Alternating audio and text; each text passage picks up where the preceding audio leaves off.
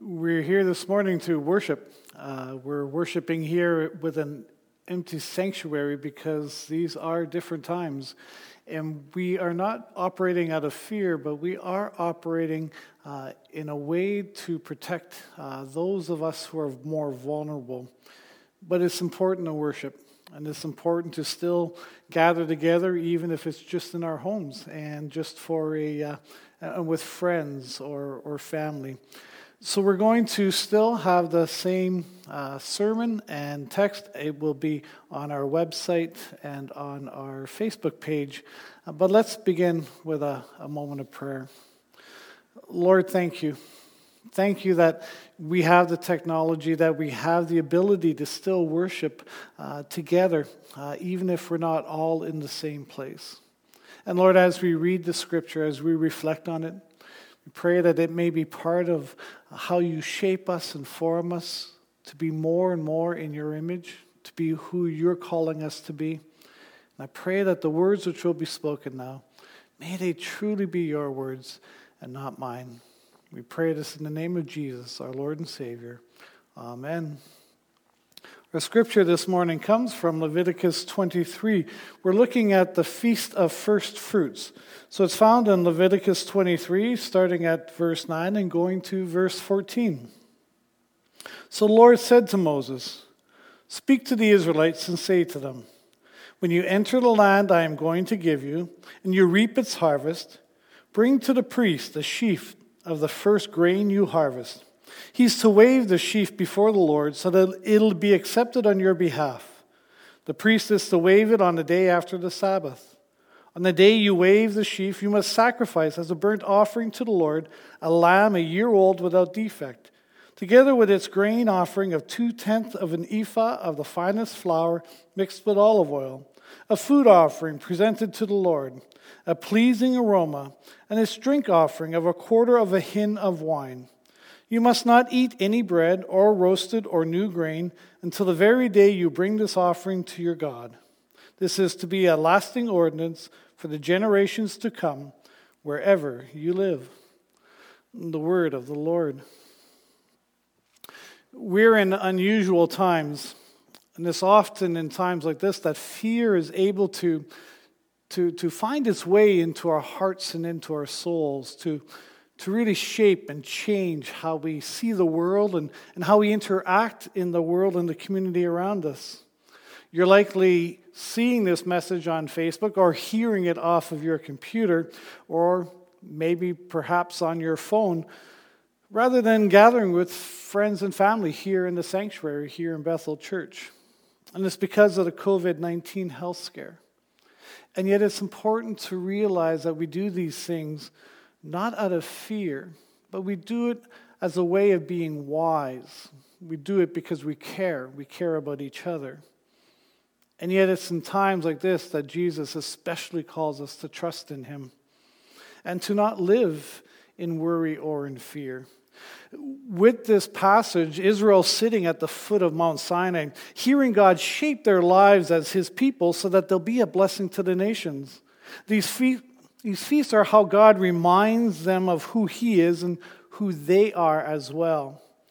The Feast of First Fruits is a harvest festival. It's one that calls God's people to trust, to trust in Him. They've seen God's power in Egypt. They're sitting at Mount Sinai. They, they see the, the cloud covering. They've heard the thunder and lightning. They've, they've seen God uh, talking to Moses, and, and they felt their deliverance from their identity as slaves. They've, they've seen God protect them from Pharaoh's army. And, and now God is saying, Here, this is what it looks like to be one of my people. And it starts with trust trusting in, in me to provide for you. And to remember to be thankful for what I give you as well. God's saying, I'm bringing you into a really fertile land. I want you to acknowledge this. And every spring, when the first harvest is available, bring some of that harvest to the temple, and the priest will acknowledge your offering before me. Do this on the Sunday during the week of unleavened bread. The priests take the offerings from the people and sprinkle incense on it, wave it before the Lord to show it comes from the Lord and is now being given back as a show of trust and gratitude. Part of it's thrown onto the fire on the altar where the incense is mixed in, and, and it flows up to God. It's got that images from, from passages in the New Testament where, where it's pleasing aroma of prayers going up to God. The rest of it's used to feed the priests and their families. And Paul reminds the people in his letter to the church in Rome you know, if just part of the dough is offered as first fruits and it's then made holy, then the whole batch is holy. If the root is holy, so are the branches. By bringing the first part of the harvest and giving it to the Lord, the rest of the harvest is made sacred. God then gives the rest of the harvest back to the people for their families. This takes trust and faith. It's easy to be thankful to God for what He's already given you. It takes faith to give the first part of what He's given and then give it back to Him. Because the farmers didn't know what was going to happen, didn't know if there was going to be perhaps a, a plague of, of locusts or, or, or crop failure, if there was going to be disease or anything else happen. So, so when they give the first part to the Lord, they're saying, We trust you that you're going to provide f- through the rest of the harvest for us and our families. This is about expressing our, our faith to God and His power and His love and His generosity, praising Him before getting anything back in return. It's telling God, We trust you. We trust that you'll provide for us and that you'll send the rain and sun as needed so that our crops can grow and be harvested and our people and our families will be able to eat. There's no promise that there won't be hailstones, bug infestations, or crop failure. It's all about saying, God, as you're generous to us, we'll start off by being generous to you. Trusting that as our provider, you will provide for us. And really, that's what happens with Jesus as well. Jesus comes to save us because we're sinners.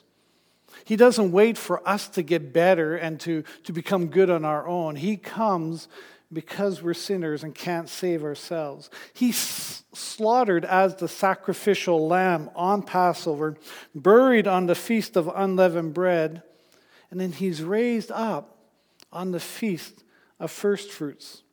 Because of Adam's sin, we all face death, but through Jesus, we're made alive. And, and Jesus is the sign of, of this, the first fruit, a promise that we too will be raised up from death when we die, that we'll be washed clean from our sin, that we'll be made pure and right with God through Jesus' sacrifice.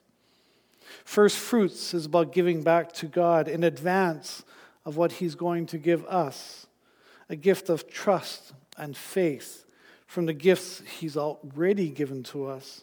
And to help us see God's gift to us, one rabbi asked, You know, who colored the flowers?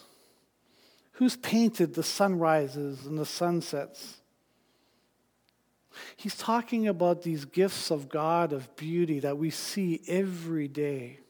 I enjoy watching the sun rise every morning as, as I walk Bella through our neighborhood. Well, except for this morning, which is a little cold. But it's a beautiful reminder of our Creator and our Father, who's also an artist and who shares his art, who shares his beauty with us every morning. Who made the forest, the mountains, and plains in such a way that we're able to live off the land through hunting and fishing and harvesting? And then they're also given to us for pleasure as we can hike and camp and snowmobile and, and, and just enjoy the beauty of what God has given us. These are all gifts given to us before we offer anything back to God. These are the, they're the gifts of family and friendships and love and more that shape our lives and, and give meaning and depth to our lives. God is so generous to us. And he makes it so that when Israel enters the promised land, they enter at harvest time. They enter at a time where, where they don't have to plant and they don't have to wait for, for, for their food and, and, and for the harvest. Instead, when they enter in, it's all waiting for them.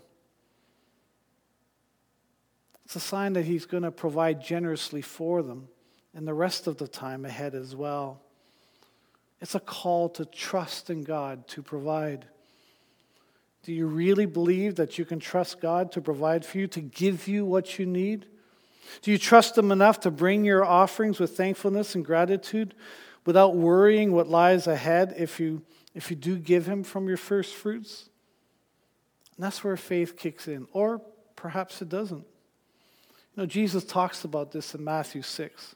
He says, You know, whatever I tell you, you know, don't, don't worry. Don't worry about your life, what you'll eat or drink, about your body, what you're going to wear. Life's more than food, the body more than clothes. Look at the birds of the air. They don't sow or reap or store away in barns, and, and yet your heavenly Father feeds them. Are you not much more valuable than they are? And then he calls us to seek first his kingdom and his righteousness, and all these things will be given to you as well. Don't worry about tomorrow, for tomorrow will worry about itself. Each day has enough trouble of its own. We can look ahead and, and, and we can worry about what's going to happen with COVID, with, with these uh, oil fights that are going on between the nations that are affecting our, our economy here. We can worry about getting sick or, or, or not staying healthy. And, and yet God says, Jesus says, you know, don't worry. I'm with you. You're not alone. Trust me. And that's what these festivals are all about. They call for action from the people. There are physical and spiritual responses called for by God. You have to work to harvest the first fruits and then physically bring them to, to the Lord. The offering's then physically presented to the Lord and in a wave offering before the altar. This calls for trust in God to provide, and that can be scary at times. But there's also freedom freedom in trusting God. You know, we see Jesus actively moving towards the cross, choosing to go to, to Jerusalem, even though he knows what lies ahead. He doesn't fight against his sentence. He physically suffers and dies and, and is physically risen from the grave. See, our faith is an active faith. It's a, it's a faith that, that trusts and allows us to move forward to move forward in confidence, knowing that no matter what lies ahead, that God is going to be there with us. That's what I love about our youth and our young adults is so often their faith is an active faith. They see that they can make a difference in this world. They can make a difference with what's going on. They're willing to sacrifice in order to make things happen, trusting that this is what God wants and expects from us. Faith in action. You know, James talks about that as well, you know, that our faith without deeds is dead. Jesus calls us to a life, a life of renewal and hope, to live life with a spirit of gratitude, trust, and generosity. And yeah, it can be tough in times like this to trust.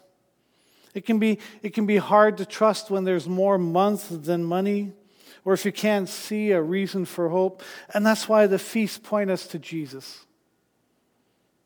They point us away from ourselves and from our fear and from our worry. They point us to someone that we can trust no matter what's going on, to one who has saved us one who does protect us, one who does provide for us. Paul points to Jesus as the first fruit of those who've died. In Jesus' resurrection, all those who believe in him will be resurrected with him. 1 Corinthians 15. But Christ has indeed been raised from the dead, the first fruits of those who have fallen asleep. For since death came through a man, the resurrection of the dead also comes through a man. For as in Adam all die, so in Christ all will be made alive. But each in turn Christ the firstfruits, and then when he comes, those who belong to him. John echoes that in, in Revelation 1. Grace and peace to you from him who is, and who was, and who is to come, and from the seven spirits before his throne, and from Jesus Christ, who is a faithful witness, the firstborn from the dead, and the ruler of the kings of the earth. And if Jesus is the first fruit, well, that means that there's going to be a, a second and a third and more fruit. Jesus celebrates the, the first fruits by giving his father a first fruit offering. In Matthew 27, Matthew tells us that at the death of Jesus, the graves in the, in the, graves, in the gravesite, they, they opened up and, and people were raised from the dead and they walked in town so that others could see as well. These people raised from the dead were, were Jesus' first fruit offering to his Father, pointing ahead to everyone who's going to be raised from the dead, to all of us who trust in him alone for our salvation. If we believe in him, if we trust in him, if we put our faith in him, we too will be raised from the dead to join, to join Jesus. First fruits, you know, it's about trust, about grateful, faith motivated giving the harvest for most of us is not about barley or about grain, but, but about people coming to know Jesus. And this week, I invite you to reach out to, to one person that you've been praying for to, to come to know Jesus and accept Jesus. Reach out through a phone call, an email, a text, as there's going to be so many lonely people who out there who, who are going to be afraid to go out and, and who need to hear to hear the voice, the sound of somebody who cares about them. And even, even if they, all your friends know Jesus, still reach out this week. That's one of the most important things that that's, we can be like Jesus. We can be the voice of God saying, You are loved, you are cared, you are remembered. We know you, we see you, and we love you. And trust that in reaching out, the Holy Spirit is working. At a time such as this, reaching out in love may be the best way for all of us to stay healthy emotionally and spiritually. Trust that the Lord will work in you and through you, and that He will provide for you, and He will keep you safe in these unsettled times. Let's pray. Father, so often we react in fear, we, we worry, we, we're not certain of what lies ahead. And so we allow Satan to just kind of nibble away at our faith and at our trust in you. So, Lord, I, I pray that these words, these, this festival of first fruits, remind us that you can be trusted that you will provide, that you do protect. So, Lord, we ask for your blessing in this coming week. And Lord, we also ask you to use us to be a blessing, to reach out to those who are home alone, to those who are afraid, and to offer them your peace and your comfort, and to call them to trust in you. We pray this in Jesus' name. Amen.